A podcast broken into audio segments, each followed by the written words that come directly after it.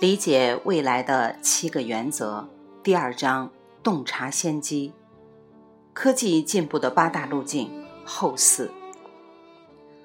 上一节我们分享了科技进步的八大路径的前四个，今天分享后面的四个。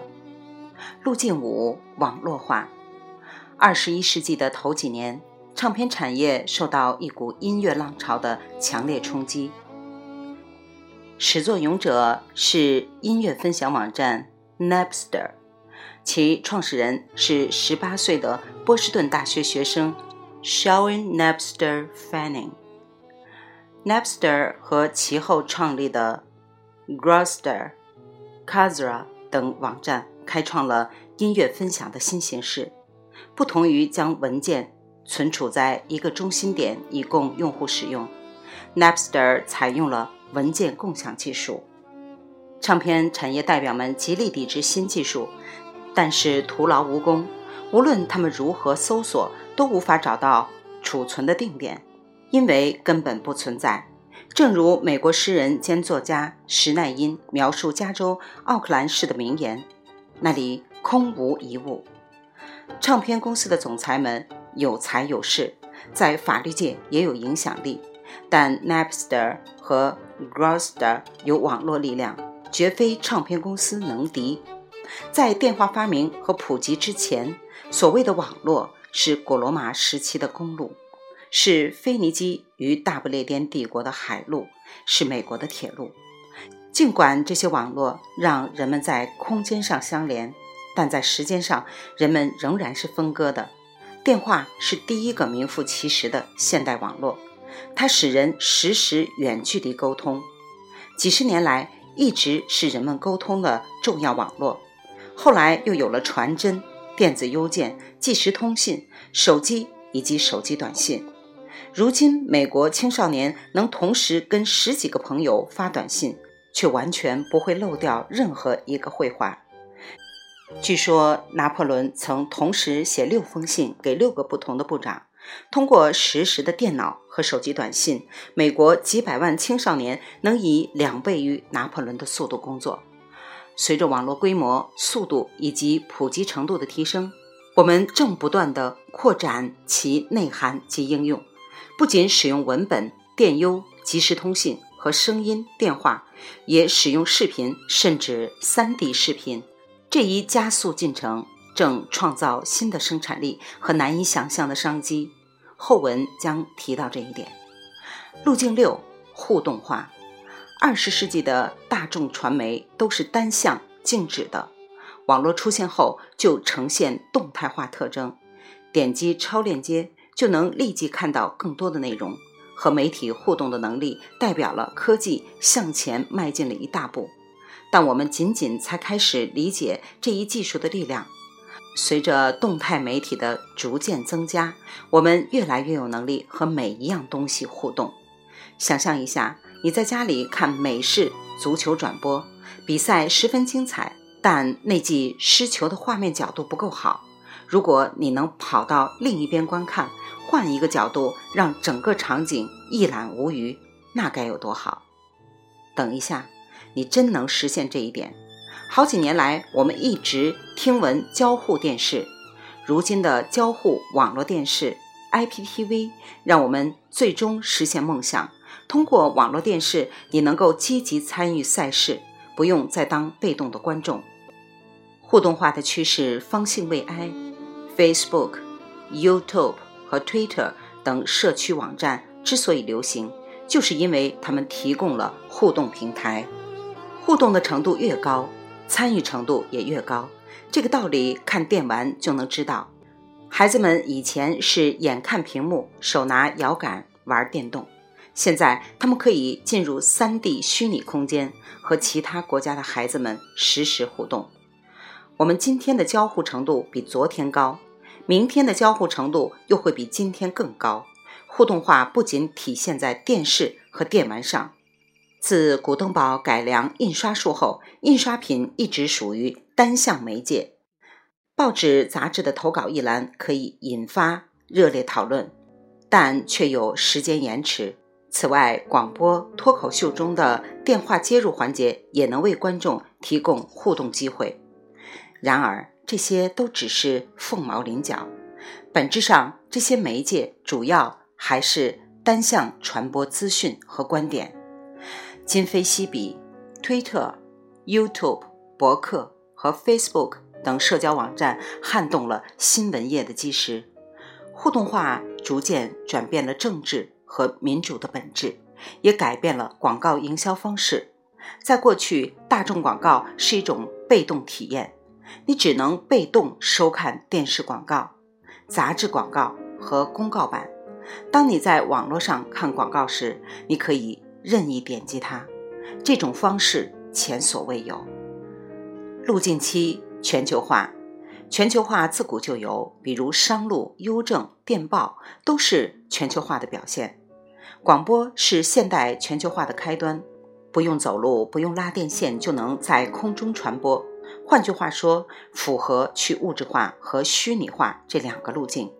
但一直要等到宽带互联网的高速网络出现后，全球化才得以完全实现，充分发挥威力。随着外包和分工软件的崛起，再简单的工作流程都能在全球范围内进行。我们迅速地掌握了全球化这一概念。然而，我们才刚开始认识全球化的真正影响力。全球化并非只用于信息的传播，任何事物都可以全球化。例如，经济全球化，随着各国经济依存度提高，我们不能再彼此树敌，因为如果把对方打倒，自己也会受牵连。自由贸易有助于避免战争的爆发，原因就在于此。有了麦当劳，这些国家都不会向美国宣战了，因为麦当劳使他们的经济跟美国联系在了一起。打仗成本高，损人不利己。这样看来，诺贝尔和平奖应当颁发给麦当劳的创办人雷·克洛克才对。全球化的程度各异，产品生产销售到全国市场是一回事儿，依照当地需求将产品定制化生产又是另外一回事儿。奔驰就是奔驰，不管你在哪儿买都一样。但亚洲版丰田跟美国版丰田是不同的。日本版的方向盘在右边，而且车的体积更小。企业结构同理，董事长的护照上盖了多国出入境印章是一回事儿，董事会由不同国籍的人士组成又是另一回事儿。二零零五年，索尼公司开创了一个先例，聘用斯金格为 CEO，这是索尼历史上第一次由非日籍人士担任 CEO 一职。随着各国企业的董事会与员工组成日益国际化，今后公司属于哪里并不重要，增加就业机会比公司的归属地更为重要。事实上，未来的全球化企业不讲出身何地，而是无所不在。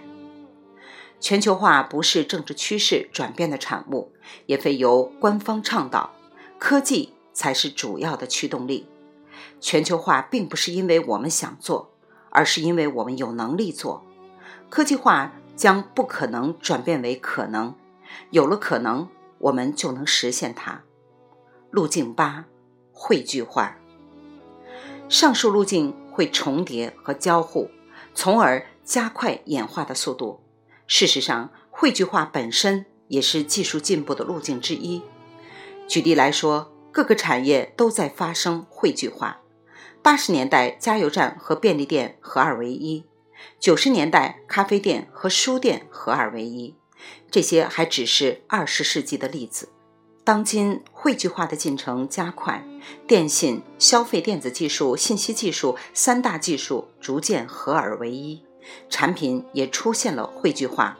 知道手掌般大小的手机里有多少产品整合到了一起？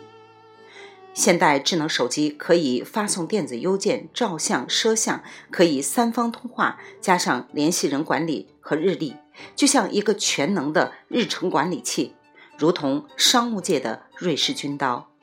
iPhone 将汇聚化推到了更高的境界。除了手机的基本功能外，它还有强大的网络浏览体验，结合谷歌地图、电话本等等，可以上网。查找餐厅，通过地图定位打电话预订一条龙服务。此外，电子邮件、相机、视频、YouTube 播放器，再加上 WiFi 音乐商店，就像一个全能 Apple。当然，别忘了各种各样的手机应用程序。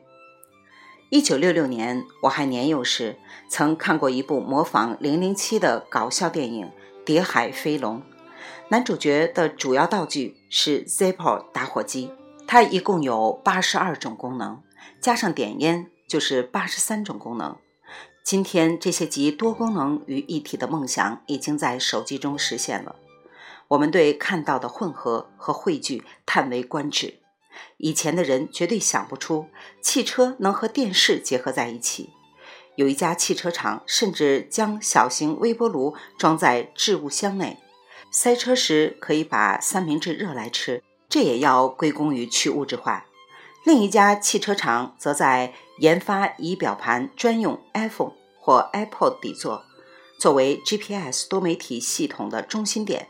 这样就可以在后座屏幕播放流媒体视频、电影和 YouTube 视频。不同的汇聚现象也正在汇聚。网络是电话和电脑汇聚的产物。谷歌地图和 MapQuest 将网络和地图汇聚在一起。GPS 又把 MapQuest 与车辆汇聚在一起，达到去物质化、虚拟化、互动化和网络化。细细一看，爱车的零件很可能来自于全球各地。换言之，你每天都在开的车背后就融合了八大科技演进路径。这八个科技路径彼此交互，产生了一加一大于二的效应，正逐渐延伸到生活的方方面面。未完待续。来自清音儿语子青分享，欢迎订阅收听。